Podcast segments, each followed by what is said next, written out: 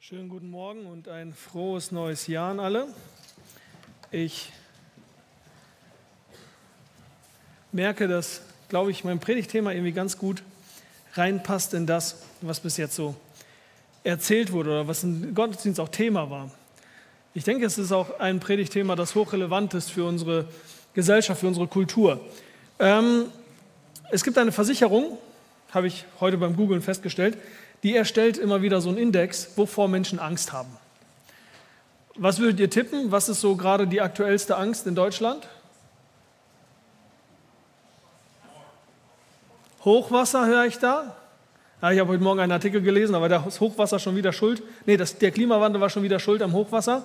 Ich weiß nicht, wo, wovon das Hochwasser vor 75 Jahren kam, aber wahrscheinlich auch Klimawandel. Ähm, wovon noch? Preiserhöhung, genau, Inflation, Wirtschaftskrise, Enteignung. Echt? Okay. Bitte?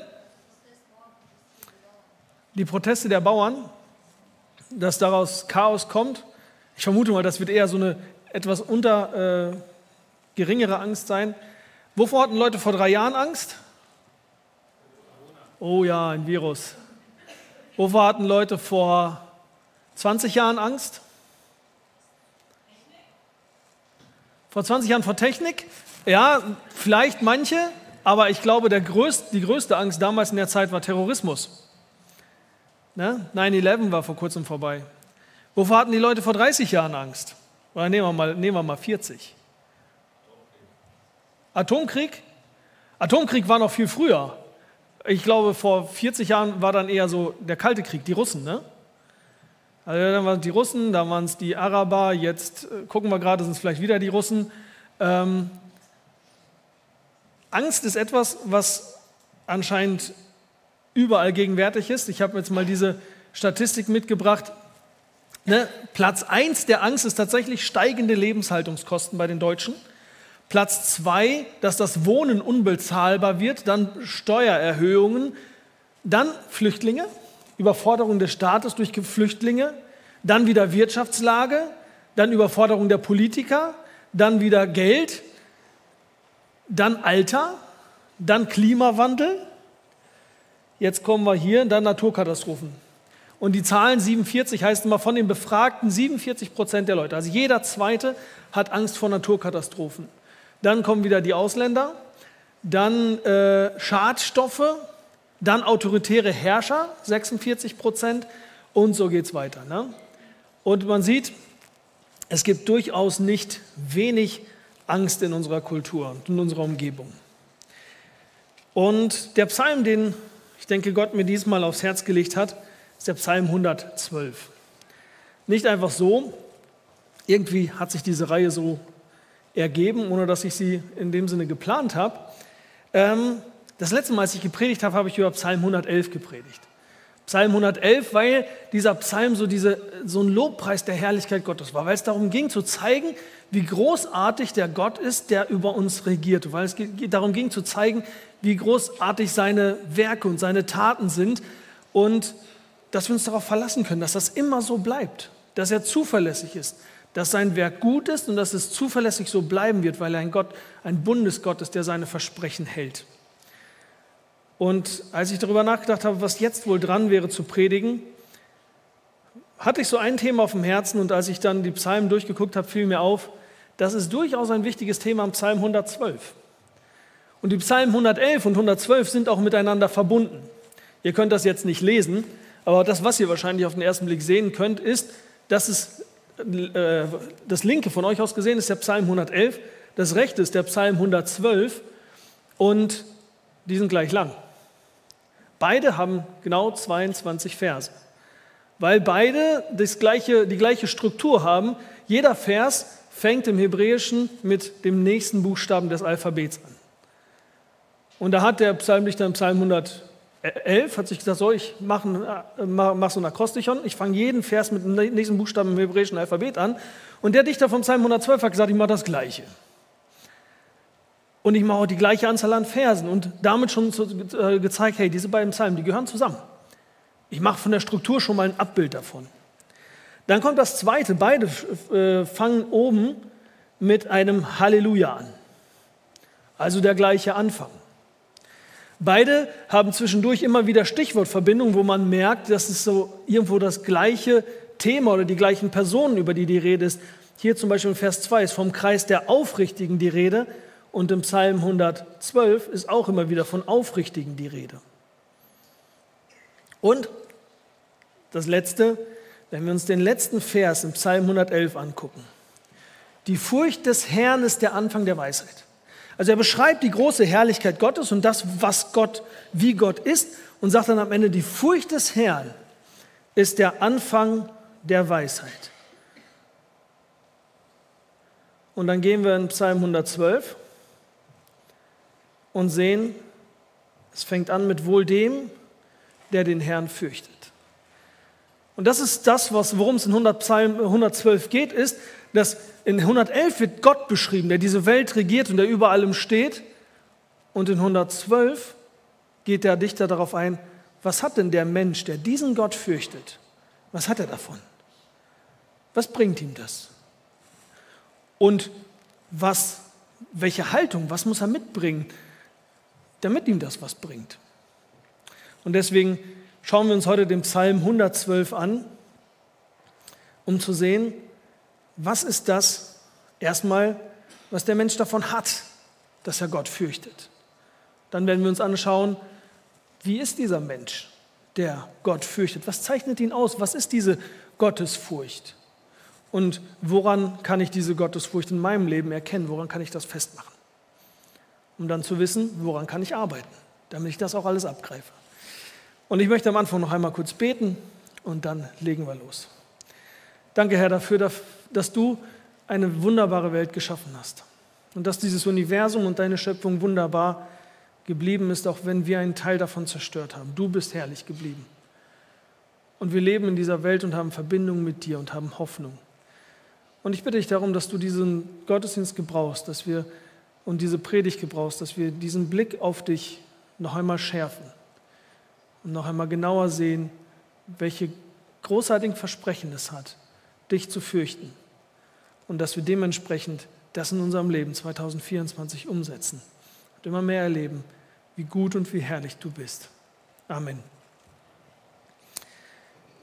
Ich lese einmal den Psalm vor. Halleluja. Wohl dem, der den Herrn fürchtet, der große Freude hat an seinen Geboten. Sein Same wird gewaltig sein auf Erden. Das Geschlecht der Aufrichtigen wird gesegnet sein. Reichtum und Fülle ist in seinem Haus und seine Gerechtigkeit bleibt ewiglich bestehen. Den Aufrichtigen geht ein Licht auf in der Finsternis, der Gnädige, Barmherzige und Gerechte. Wohl dem, der barmherzig ist und leid. Er wird sein Recht behaupten im Gericht, denn er wird ewiglich nicht wanken.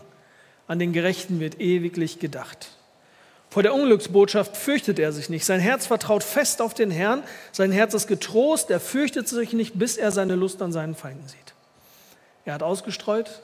Er hat den Armen gegeben. Seine Gerechtigkeit besteht in Ewigkeit. Sein Horn wird emporragen in Ehren. Der Gottlose wird es sehen und sich ärgern. Er wird mit den Zähnen knirschen und vergehen. Das Verlangen der Gottlosen bleibt unerfüllt. Gleich in diesen ersten Versen wird gezeigt, was derjenige davon hat, dass er Gott fürchtet, also der Gottesfürchtige, was er davon hat. Es fängt damit an, sein Same wird gewaltig sein auf Erden. Was heißt das? Das heißt, seine Nachkommen werden Macht haben, sie werden Einfluss haben, sie werden Erfolg haben.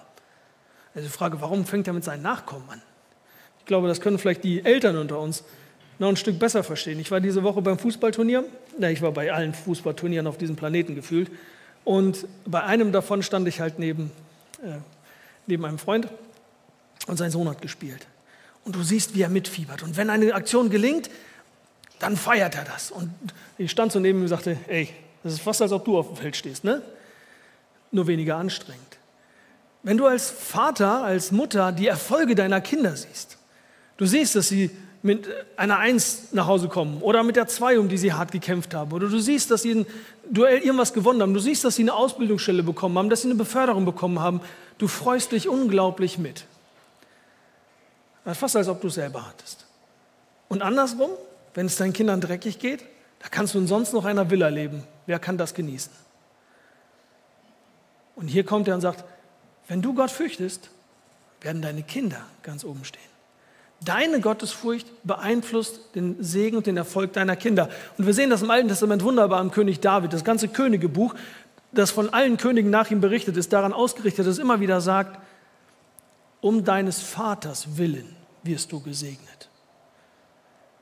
Davids Gottesfurcht hat alle seine Nachkommen in eine Segenslinie gestellt. Wir sehen das in den Verheißungen, dass davon die Rede ist, dass Gott, der Gnädige und Barmherzige ist, der segnet bis in die tausendste Generation dessen, der ihn fürchtet. Und deswegen fängt es damit an. Nicht nur, dass Gott dich segnen wird. Er wird nach vorne schauen und dafür sorgen, dass auch morgen und übermorgen und überübermorgen und irgendwann alle, die nach dir kommen, in einer Segenslinie stehen. Sein Same wird gewaltig sein auf Erden und er wird Macht haben. Das Geschlecht der Aufrichtigen wird gesegnet sein, wird nochmal betont. Ich würde hier den Segen hervorheben. Was heißt Segen? Segen heißt nicht einfach nur, dass irgendetwas gut funktioniert oder bei uns Menschen heißt Segen, wenn ich Waldemar segne, heißt das, ich wünsche ihm was Gutes. Aber wenn Gott segnet, heißt das, Gott setzt sich für dich ein. So wie Abraham da mit 315 Leuten an, loszieht und gegen ein ganzes Heer kämpft und gewinnt, weil Gott für ihn kämpft, heißt Segen, Gott kämpft für dich. Das heißt, die ganze Familie dessen, der Gott fürchtet, der aufrichtig ist, steht in diesem Segen Gottes. Reichtum und Fülle ist in deinem Haus. Die Verheißungen des Alten Testaments, die immer wieder wiederholt werden. Dass Gott sagt, wenn du mir gehorchst, werde ich dafür sorgen, dass es dir gut geht, dass du mehr hast, dass du genug hast, dass du Fülle hast. Dann werde ich dich versorgen. Das ist durch das Alte Testament immer wieder dieses Versprechen Gottes. Und dann schließlich seine Gerechtigkeit bleibt immer bestehen. Das heißt, er wird nicht heute als gerecht erklärt und morgen werden ihm 20 Schandtaten nachgewiesen. Seine Gerechtigkeit bleibt dauerhaft. Er ist dauerhaft jemand, der nicht angeklagt bzw. nicht erfolgreich angeklagt wird. Seine Gerechtigkeit bleibt ewiglich bestehen. Und das heißt, er bleibt auch immer in einer Position, wo Gott sagt, du hast es verdient, dass ich dir Gutes tue. Und wenn man sich das anguckt, könnte man denken, okay, gemachter Mann, ne? Äh, es läuft immer alles gut und es läuft immer alles glatt. Wenn man weiterliest, merkt man, es ist nicht ganz so. Hier steht dann weiter, den Aufrichtigen geht ein Licht auf in der Finsternis. Das heißt, es gibt Situationen, wo er im Dunkeln sitzt, dort, wo man Angst hat, dort, wo äh, man berechtigten Grund zur Furcht hat. Aber er sagt, dort geht ihm trotzdem ein Licht auf dieses Licht.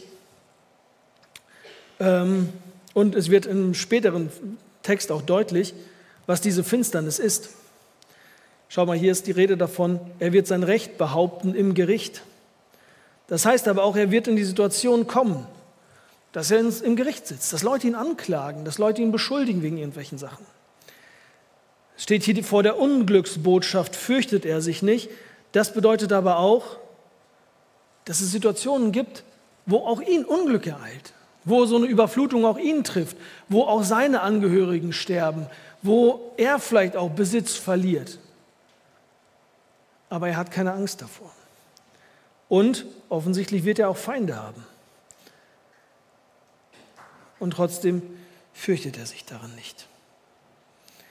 Weil er mitten in dieser Finsternis, dort wo es dunkel ist, wo man berechtigt Grund zur Angst hat, hat er ein Licht. Und dieses Licht ist der Gnädige, der Barmherzige und der Gerechte.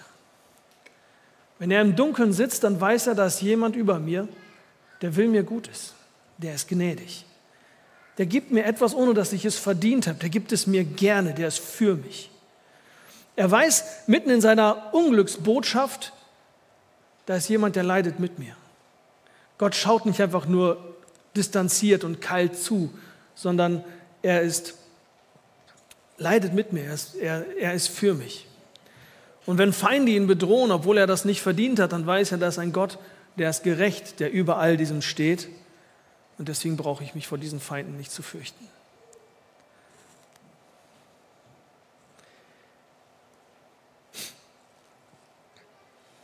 Und dann der letzte Teil. Seine Gerechtigkeit besteht in Ewigkeit. Ewigkeit wird nochmal wiederholt. Ah, nee, das war falsch. Sollte damit. Seine Gerechtigkeit besteht in Ewigkeit. Zum Schluss und sein Horn wird emporragen in Ehren. Das heißt, er wird immer respektiert und immer geehrt werden. Diese Aussage, seine Gerechtigkeit bleibt ewiglich bestehen, kommt in diesem Psalm zweimal vor. Ihr seht dann Vers 3, der zweite Teil ist, seine Gerechtigkeit bleibt ewiglich bestehen. Und in Vers 9 kommt das nochmal vor, seine Gerechtigkeit bleibt ewiglich bestehen. Ich brauche das nicht, danke. Und ähm, das Interessante ist, derselbe Satz ist ein Zitat aus Psalm 111. Da wird, da wird das Gleiche über Gott gesagt. Sogar an der gleichen Stelle. Seht ihr? Vers 3, der zweite Teil, 3b. In 111 ist seine Gerechtigkeit bleibt ewiglich bestehen. Und ganz wörtlich hat der Psalmist von 111 das für den genommen, der Gott fürchtet. Seine Gerechtigkeit bleibt ewiglich bestehen. Das Schicksal Gottes wird auf den Gottesfürchtigen übertragen. Der ähm, Gott, dessen Gerechtigkeit ewiglich bestehen wird. Danke dir. Der nimmt den Gerechten quasi in sein Schicksal mit rein und sagt, so wie ich für ewig bleibe, so bleibst du für immer gerecht und verdienst den Segen Gottes.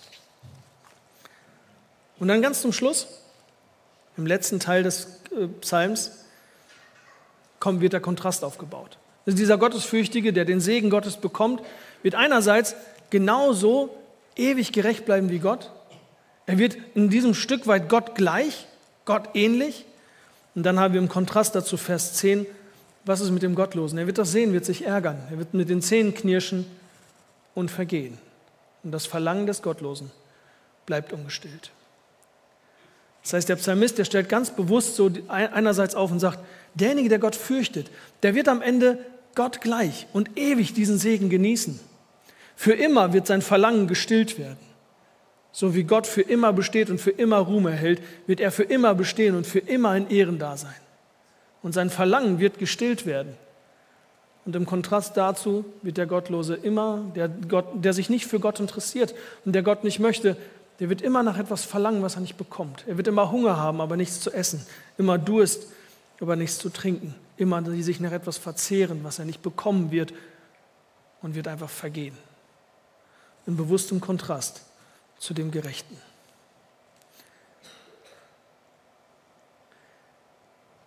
Manchmal, wenn man diese Segnungen so sieht in der Bibel, ähm, kommen sie einem fast unrealistisch gut vor, oder? Ich war mit Manuel vor ein paar Monaten war ich im Heisterholz. Seht ihr den Heisterholzer Wald in der Mitte? Und dann sind wir so in den Wald gegangen und irgendwann so in der Mitte, äh, mitten im Wald sagte ich, Manu, was würdest du eigentlich machen, wenn ich jetzt plötzlich weg bin und du hier mitten im Wald alleine bist? Wald ist eine gefährliche Kiste für ein Kind erst recht. Ne? Und gerade nachts, dann wird es dunkel und dann, wird, dann kriegt man Angst. Und er sagte dann, ja, dann würde ich einfach immer geradeaus gehen. Irgendwann ist der Wald ja zu Ende, dann bin ich raus. Ich dachte, hm, schlau. Und das fiel mir ein, als ich über diese Predigt nachdachte, weil wir manchmal in Situationen sitzen, wo wir halt wirklich im Finstern sitzen. Wir sitzen irgendwo, wo es dunkel ist und wo man sich umguckt und man hat vielleicht Angst. Man weiß nicht, wie es morgen wird mit dem Geld und man weiß nicht, wie es mit, mit der Politik wird und man weiß nicht, wie es mit der Gesundheit wird und man weiß nicht, wie es mit der Natur wird. Und du schaust dich um und es gibt vielleicht Menschen, die dich bedrohen und die dir Angst machen, die dir Sorgen machen. Und das, was der Psalm 111 eigentlich anfängt und Psalm 112 abschließt, ist zu sagen, wir leben wie mitten in so einem Wald, aber drumherum. Wenn du durch bist durch den Wald, dann wird es frei, dann wird es schön. Wir sind umgeben von der Herrlichkeit Gottes. Wir sind, wenn wir einfach nur lang genug geradeaus durchgehen, dann kommen wir raus. Und das macht einen riesigen Unterschied. Ob ich diese Perspektive aufs Leben habe, wo ich weiß, wenn ich dranbleibe, wenn ich durchhalte, wenn ich auf dieses Licht zugehe, dann bin ich raus aus der Finsternis. Oder ob ich denke, dass alles um mich herum nur finster und dunkel ist und ich mich einfach nur irgendwie behaupten muss, einfach nur irgendwie durchhalten muss. Das macht einen riesigen Unterschied. Und dieser Psalm erinnert uns einmal wieder, einmal mehr daran. Es gibt Heilung für meine Wunden. Es gibt den Ort, wo ich sicher bin. Es gibt den Ort, wo meine Sehnsüchtige gestillt werden. Diesen Ort hat Gott uns versprochen. Dieser Ort ist mit ihm engst verbunden. Und wenn ich an ihm dranbleibe, dann werde ich dahin kommen. Früher oder später. Und das finde ich ist eine erstmal herrliche Grundperspektive.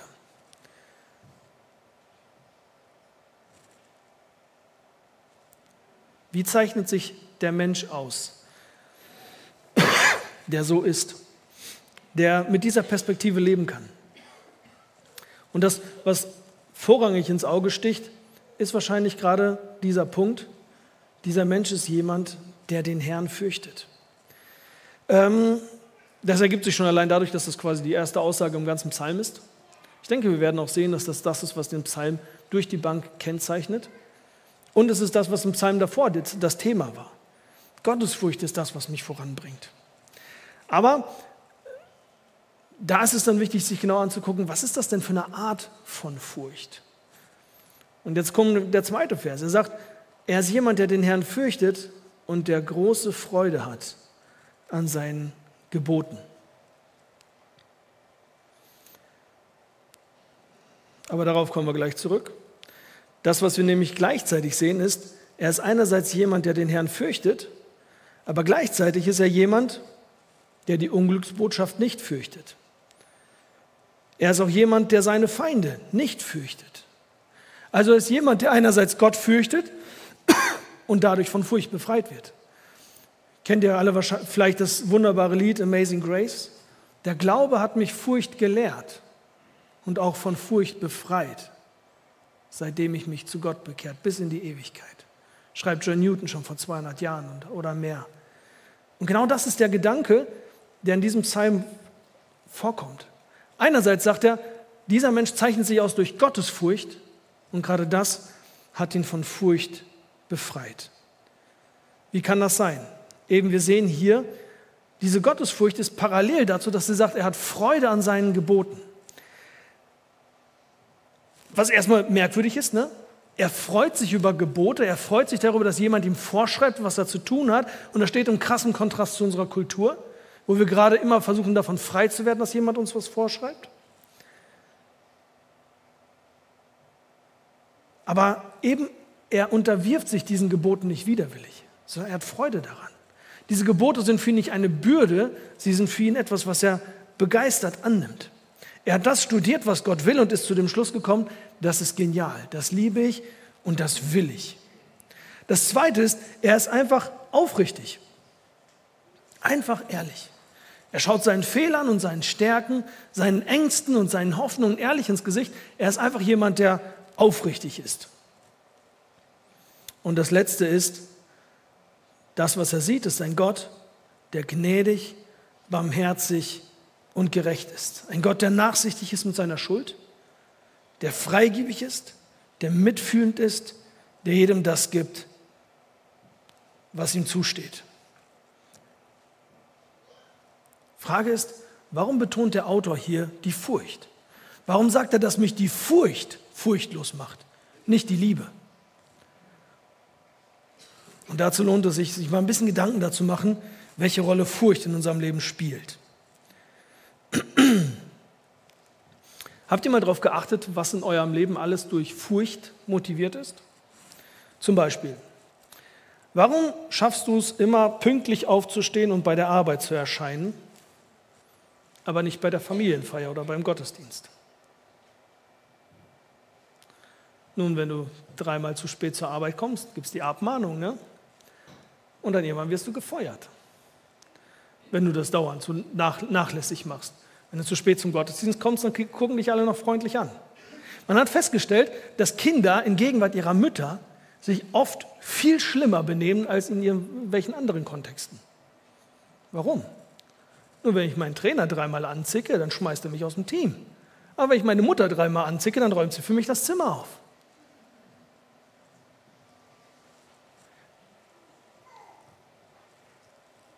Wenn ich, ähm, wer von euch wurde teilweise von der Furcht bewegt, die Freundin doch zu fragen, ob man nicht mal miteinander ausgehen kann? Vielleicht von der Furcht davor, dass Herbert schneller dran ist. Oder wie oft kommt es, dass eben Furcht dazu führt, dass ich meine Kräfte kanalisiere? Dass ich als Leistungssportler vor, der, vor dem nächsten Wettkampf eben nicht noch auf die Party gehe. Das mache ich, weil ich Angst davor habe, am nächsten Tag dann zu versagen. Und ganz oft ist das ja eigentlich gar nichts Schlechtes, oder? Ich meine, sagen wir mal ganz ehrlich, man hat festgestellt, dass es ein Studium erstaunlich beschleunigt, wenn man eine Ehefrau hat, die ständig sagt, hier, gib mal Gas, schreib mal deine Arbeit fertig, wir brauchen endlich Geld. Auch da ist es die Furcht, die dich ein Stück weit antreibt. Das ist die Furcht davor, in der Prüfung durchzufallen, die dich antreibt, dich hinzusetzen und zu lernen. Sonst würde man das nicht machen. Und das ist längst nicht immer einfach nur negativ. Ganz oft kenne ich das aus meinem Leben, dass ich zurückschaue und dankbar bin für das, wozu mich die Furcht gebracht hat. Furcht ist gar nicht so wahnsinnig gegenteilig zur Liebe, denn die Liebe sagt mir, das ist etwas, was wertvoll ist, das ich haben möchte, was gut für mich ist. Und die Furcht sagt mir, das ist das, worauf ich aufpassen muss, was das, was ich liebe, zerstören würde. Das ist das, was ich fernhalten muss von dem, was ich liebe, damit es das, was ich liebe, nicht kaputt macht. Deswegen ist Furcht an sich ja erstmal etwas Gutes. In unserem Körper ist die Furcht eine ganz normale Reaktion, das muss ich jedes Jahr irgendwelchen Schülern beibringen, was dafür sorgt, dass ich in einer Situation, in der volle Konzentration erforderlich ist und in der ich mich schützen muss, dass ich da hoch konzentriert und leistungsfähig bin. Deswegen gibt es sowas wie die Stressreaktion im Körper. Und das ist erstmal gut. Furcht ist wie ein Alarmsystem. Ein Alarmsystem, das mir sagt, hey, pass auf, da ist, da ist Gefahr, jetzt musst du aufpassen. Und du kannst was dagegen tun, tu was dagegen und es geht dir weiter gut. Deswegen glaube ich auch kaum, dass jemand, der sagt, ich will furchtlos sein, wirklich meint, ich will niemals Furcht empfinden. Das wäre fatal. Das wäre so, als ob du eben ohne Alarmsystem lebst. Das Problem ist nur, wenn das Alarmsystem falsch funktioniert. Wir waren mal in einem Freizeitheim mit meiner Familie und mitten in der Nacht ging die Sirene los und wir alle raus aus dem Bett und runter und raus. Bis auf mein Schwager, der dachte, das wäre wieder ein dummer Scherz von irgendjemandem. Aber alle anderen guckten, was ist denn hier los? Feueralarm. War die Batterie kaputt. Das Ding ist ja mal sicherheitshalber losgegangen. Wenn das einmal passiert, ist okay. Ne? Aber wenn das dann jede zweite Nacht passieren würde, dann würde es richtig auf den Keks gehen. Deswegen beim Alarmsystem ist es sowohl wichtig, dass es da ist, als auch, dass es richtig eingestellt ist. Denn wenn es ständig auf irgendetwas reagiert, was gar nicht gefährlich ist, dann es, versetzt es sich nur in Panik und bringt dich dazu, Dinge zu schützen und Dinge zu tun, die überhaupt nicht gut sind. Und das ist das Problem mit unserer Furcht. Das Problem ist, dass Furcht so sehr es ein tolles Mittel ist, um uns zu schützen, dass es genauso ein wirksames Mittel ist, um uns zu manipulieren. Da gab es dann im Mittelalter die Kirche, die sagte, wenn du genug Geld spendest, dann sorgen wir dafür, dass du nicht so lange in der Hölle bist. Eine Lüge. Ein Mittel, um mit Furcht Menschen zu manipulieren zu etwas, was Leute davon wollten. Manche Eltern manipulieren ihre Kinder mit Furcht, bauen irgendwelche Angstgebilde auf, was alles passieren würde, wenn man dies oder jenes, einfach nur um die Kinder zu kontrollieren. Gesellschaften manipulieren mit Furcht. Und darauf reagieren Leute. Der Philosoph Bertrand Russell schrieb vor etwa 100 Jahren, die Religion stützt sich vor allem und hauptsächlich auf die Angst. Teils ist es die Angst vor dem Unbekannten und teils, wie ich schon sagte, der Wunsch zu fühlen, dass man eine Art großen Bruder hat, der einem in allen Schwierigkeiten und Kämpfen beisteht. Angst ist die Grundlage des Ganzen. Angst vor dem Geheimnisvollen. Angst vor Niederlagen. Angst vor dem Tod.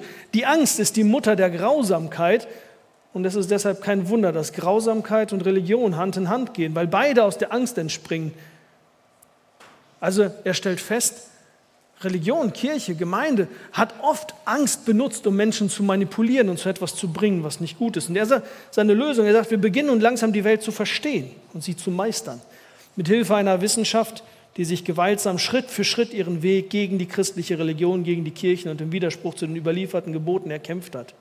Die Wissenschaft kann uns helfen, die feige Furcht zu überwinden, in der die Menschheit seit vielen Generationen lebt. Die Wissenschaft und ich glaube auch unser eigenes Herz kann uns lehren, nicht mehr nach einer eingebildeten Hilfe zu suchen und Verbündete im Himmel zu ersinnen, sondern vielmehr unter hier unten unsere eigenen Anstrengungen darauf zu richten, die Welt zu einem Ort zu machen, der es wert ist, darin zu leben und nicht zu dem, was die Kirchen in all den Jahrhunderten daraus gemacht haben.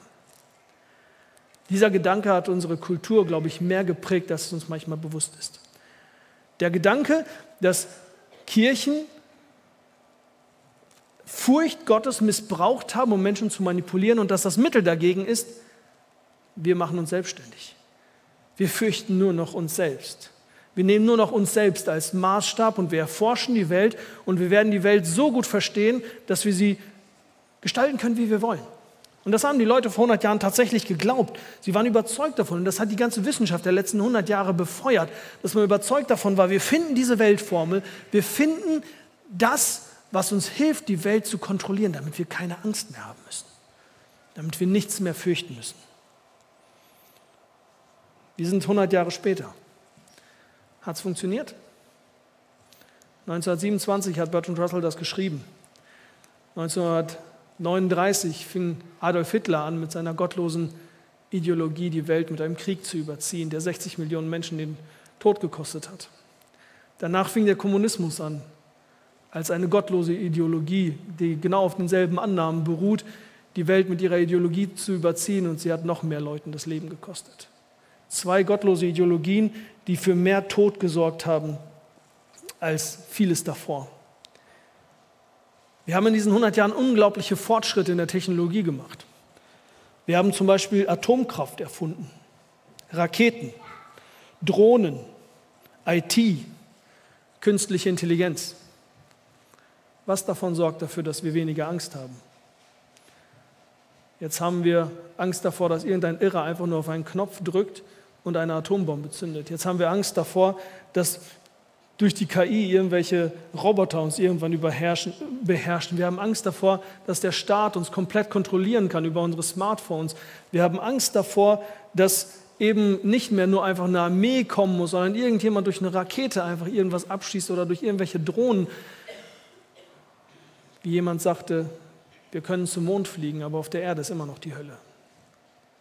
Denn das Problem ist, all das, was wir an Wissen, an Macht dazugewonnen haben, wenn es in den Händen von Menschen liegt, die nicht vertrauenswürdig sind, die nicht gut sind, dann macht das nur noch mehr Angst, nicht weniger. Und so leben wir in der Furcht vor dem Klimawandel und haben deswegen Angst, mit dem Flugzeug zu fliegen. Und im nächsten Moment haben wir Angst, den Urlaub zu verpassen. In der Fear of Missing Out. Wir leben in der Furcht davor, uns auf einen Menschen festzulegen, weil er uns unglücklich machen könnte in einer Ehe und gleichzeitig leben wir in der Furcht davon, davor, in der Enthaltsamkeit oder in der Einsamkeit zu enden. Wir leben in der Furcht davor, arm zu werden, weil irgendwie das Leben immer teurer wird und gleichzeitig in der Furcht davor, uns zu überarbeiten, im Bestreben, nicht arm zu bleiben. Und so bleibt die Furcht einfach da. Und ich merke auch in der Schule gefühlt eine enorme Zunahme von Angststörungen, von Kindern, die schon Angst haben, in die Schule zu gehen und einfach da unter Menschen zu sein und vom Psychologen attestiert bekommen, dass sie nicht in der Lage sind, die Schule zu besuchen. Aber nicht nur unsere Umwelt manipuliert uns mit Furcht und überzieht uns mit Furcht. Ich finde es interessant, wie Paulus in Römer 6 argumentiert, um zu zeigen, in Römer 6 ist die Ausgangsfragestellung, Warum sollte ein Christ, dem alles vergeben ist, nicht sündigen? Er könnte doch einfach sagen, oh Gott vergib mir eher, das kann ich doch machen, was ich will. Und Paulus Argument ist zweifach. Im ersten Schritt argumentiert er und zeigt, die Sünde herrscht nicht mehr über dich. Du musst nicht sündigen. Und es ist interessant, dass er das Argument bringen muss, dass die Sünde dich nicht mehr beherrscht, dass ich frei bin von Sünde. Warum? Weil Sünde eben genau so arbeitet, dass sie uns Furcht macht, dass sie uns Angst macht. Ich erinnere mich immer wieder an diese Zeit, als ich Raucher war. Wenn du in dieser Sucht drin steckst und ich wusste immer, wenn meine Zigaretten leer werden, wenn meine Kiste, Schachtel leer wird, ich muss gucken, wo ich die nächste herkriege. Ich lebte jeden Tag in der Angst, ohne diese Zigaretten zu leben. Und ich konnte mir nicht vorstellen, dass ich wirklich zufrieden und entspannt sein könnte, ohne eine Zigarette in der Tasche. Heute, wenn ich jetzt 20 Jahre darauf zurückblicke, denke ich, wie dumm war das? Aber damals war das so unglaublich real, dass ich dachte, du wirst nie wieder ohne eine Zigarette leben. Die Furcht davor und dieses Gefühl, ich bin dem hilflos ausgeliefert, hat mich damals absolut bestimmt. Wie oft ist das so in Bezug auf Sünde? Ich würde behaupten, jede Sucht, jede Abhängigkeit beruht letzten Endes darin, dass sie es irgendwie schafft, uns zu vermitteln, wenn du nicht regelmäßig deinen Porno guckst, wenn du nicht regelmäßig ähm, genug Geld auf der hohen Kante hast, wenn du das oder das oder jenes nicht hast, wirst du nie zufrieden sein. Und sie macht uns Angst und durch diese Furcht kontrolliert sie uns.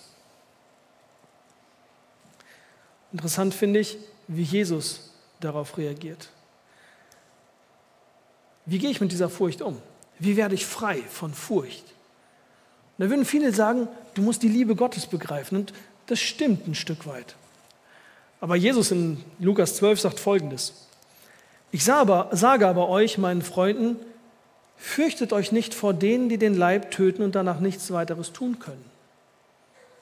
Okay, erster Schritt, fürchte dich nicht. Macht Sinn. Zweiter Teil. Ich will euch aber zeigen, wen ihr fürchten sollt. Fürchtet den, welcher, nachdem er getötet hat, auch Macht besitzt, euch in die Hölle zu werfen. Ja, ich sage euch, den fürchtet. Interessant, oder? Jesu Antwort ist ähnlich wie in dem Psalm. Das, was dich von Furcht befreit, ist Furcht. Du musst dir einfach überlegen, wen du fürchtest. Es ist nicht, dass du das Alarmsystem abschaffst, es ist, dass du das Alarmsystem neu einstellst und guckst, wann muss es denn wirklich losgehen? Und die Logik, die Jesus aufstellt, ist einfach, es kann sein, dass Herodes kommt und dass er euch umbringen will für das, was ihr tut. Es kann sein, dass dein Chef dich feuern will. Es kann sein, dass jemand dir wehtun will. Aber weißt du was? Wenn du einen Menschen gegen dich hast, ist das gar kein Problem im Vergleich dazu, wenn du Gott gegen dich hast. Deswegen fürchte Gott. Fürchte es, dass du Gott gegen dich aufbrichst, den Gerechten und den Heiligen. Fürchte das. Nicht einfach schaff die Furcht ab, sondern stell die Furcht neu ein.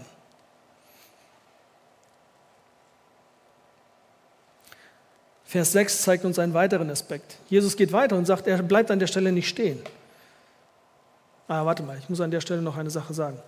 Das liegt mir immer wieder auf dem Herzen. Ich höre immer wieder ganz viel Bashing gegen das Lied Pass auf, kleines Auge, was du siehst. Denn der Vater im Himmel schaut herab auf dich. Pass auf, kleines Auge, was du siehst. Dann wird immer wieder davon geredet, oh, das, das Lied macht doch nur Angst vor Gott. Aber genauso macht Jesus das. Er sagt im Prinzip auch, pass auf, was du siehst. Pass auf, sei dir bewusst, dass Gott dich sieht. Und wenn du dir dessen bewusst bist, dass Gott dich sieht, den du wirklich zu fürchten hast, dann wird dich das von Furcht befreien. Und ich glaube, das Problem ist bei diesen Leuten, die das so beschimpfen, dass sie den nächsten Teil nicht sehen von dem, was Jesus sagt. Jesus sagt dann, verkauft man nicht fünf Sperlinge um zwei Groschen? Und nicht ein einziger von ihnen ist vor Gott vergessen, aber auch die Haare eures Hauptes sind alle gezählt. Darum fürchtet euch nicht.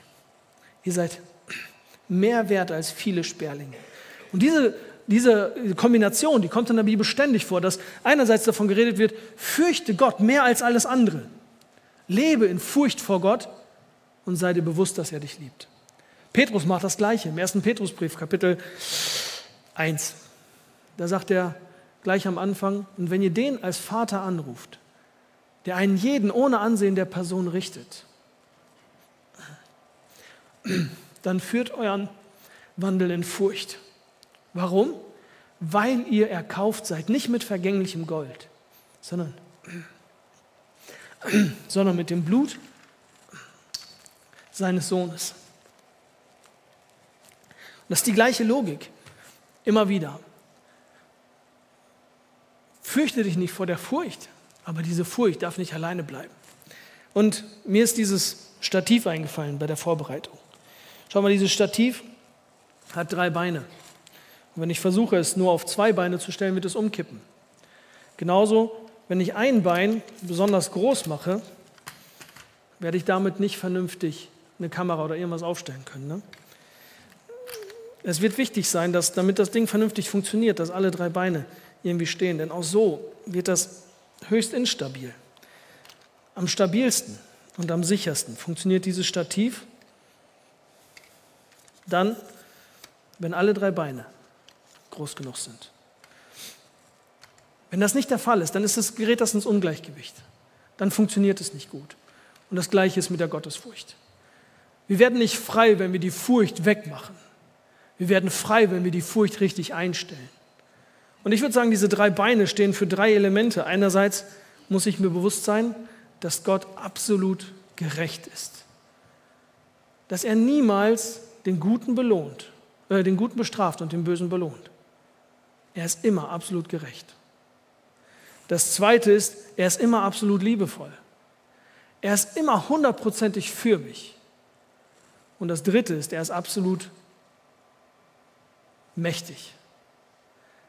Wenn ich die Gerechtigkeit wegstreiche, dann wird Gott zu einem willkürlichen, launischen Tyrann, der mal so, mal so handelt, völlig unberechenbar. Und meine Furcht vor ihm wird sklavisch sein, wie die vor einem launischen Chef. Wenn ich die Liebe wegstreiche, dann wird die Furcht vor ihm einfach schrecklich. Denn dann weiß ich, dass ich nichts, dass jeder Fehler äh, gnadenlos bestraft wird. Wenn ich die Macht wegstreiche, dann ist er ein nettes Kuscheltier, jemand, mit dem man knuddeln kann, aber der mir nicht wirklich helfen kann. Aber wenn ich all diese Elemente zusammennehme und wenn ich mir bewusst bin, dass Gott absolut gerecht und heilig ist, dass er gleichzeitig absolut liebevoll und absolut für mich ist und dass er gleichzeitig in der Lage ist, jedes Hindernis, was sich gegen mich stellt und mich und die ganze Welt, alles zu kontrollieren, dann wird diese Furcht zu etwas Herrlichem. Dann wird diese Furcht zu etwas Wunderbarem, was mich beschützt und wo ich Zuflucht finde und wo ich Hoffnung finde. Deswegen sollten wir keine Angst vor der Furcht haben. Wir sollten nicht nur darüber nachdenken, dass Gott uns liebt. Wir sollten auch darüber nachdenken, was Gott bestraft. Wir sollten auch darüber nachdenken, welches Schicksal Gott für die vorsieht, die gegen ihn sündigen. Wir sollten jeden Aspekt des Wesens Gottes vor Augen führen. Nicht nur seine Liebe, auch seine Gerechtigkeit, auch seine Heiligkeit, auch seine Macht. Und wenn wir all das zusammennehmen, entsteht ein Respekt und eine Furcht vor Gott, die die, anderen, die andere Furcht austreibt. Und wenn wir in einer Situation sind, wo äh, irgendetwas uns Angst macht, dann ist es vielleicht das richtige Mittel, nicht zu sagen, oh Hilfe, ich versuche irgendwie die Angst loszuwerden, sondern dann ist das Mittel der Wahl vielleicht zu sagen, ich mache mir bewusst, dass ich in dieser Situation Gott viel mehr zu fürchten habe als alles andere.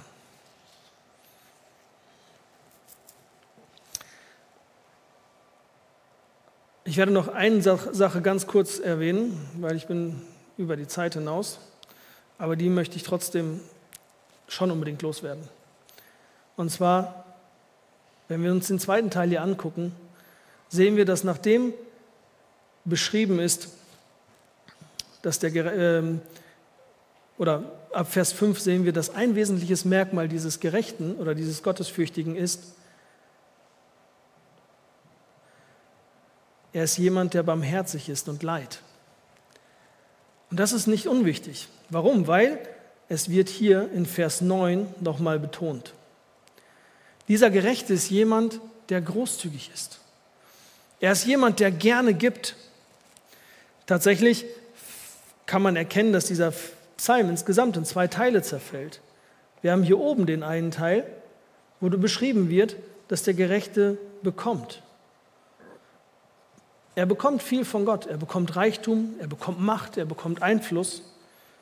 Hier in diesem zweiten Teil sehen wir, der Gerechte ist jemand, der gibt. Er hat die erste Lektion gelernt, dass wenn Gott wirklich der Herrscher des Universums ist, dann, wenn das gilt, was Gott sagt, dann gilt Gottes höchste Maxime. Du sollst deinen Nächsten lieben wie dich selbst. Und das bedeutet, das, was ich habe, gebe ich gern weiter. Das, was diesen Gerechten in seinem Handeln vor allem auszeichnet, ist es, dass er jemand ist, der barmherzig ist und der Leid.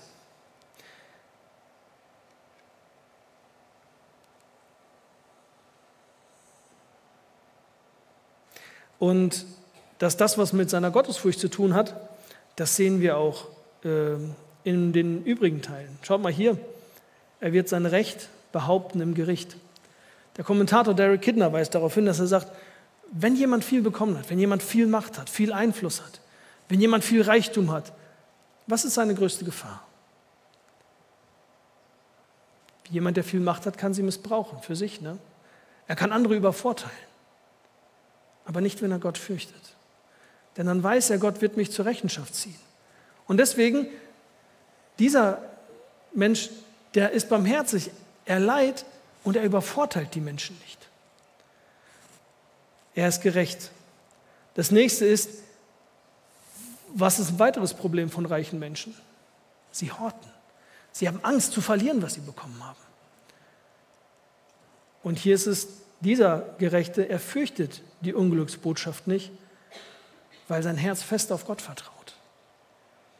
Das, was andere Menschen daran hindert, barmherzig zu sein und gerne abzugeben, hindert ihn nicht, weil er eben nicht Angst hat vor dem Unglück, das vor ihm liegt, weil sein Vertrauen auf Gott ist. Reiche, einflussreiche Menschen haben oft viele Feinde, aber dieser Gerechte fürchtet sich nicht vor seinen Feinden, weil sein Herz auf Gott vertraut. Und so ist die Gottesfurcht etwas, was ihn in all diesen Situationen leitet und ihm hilft, mit dem, was Gott ihm gegeben hat, richtig umzugehen.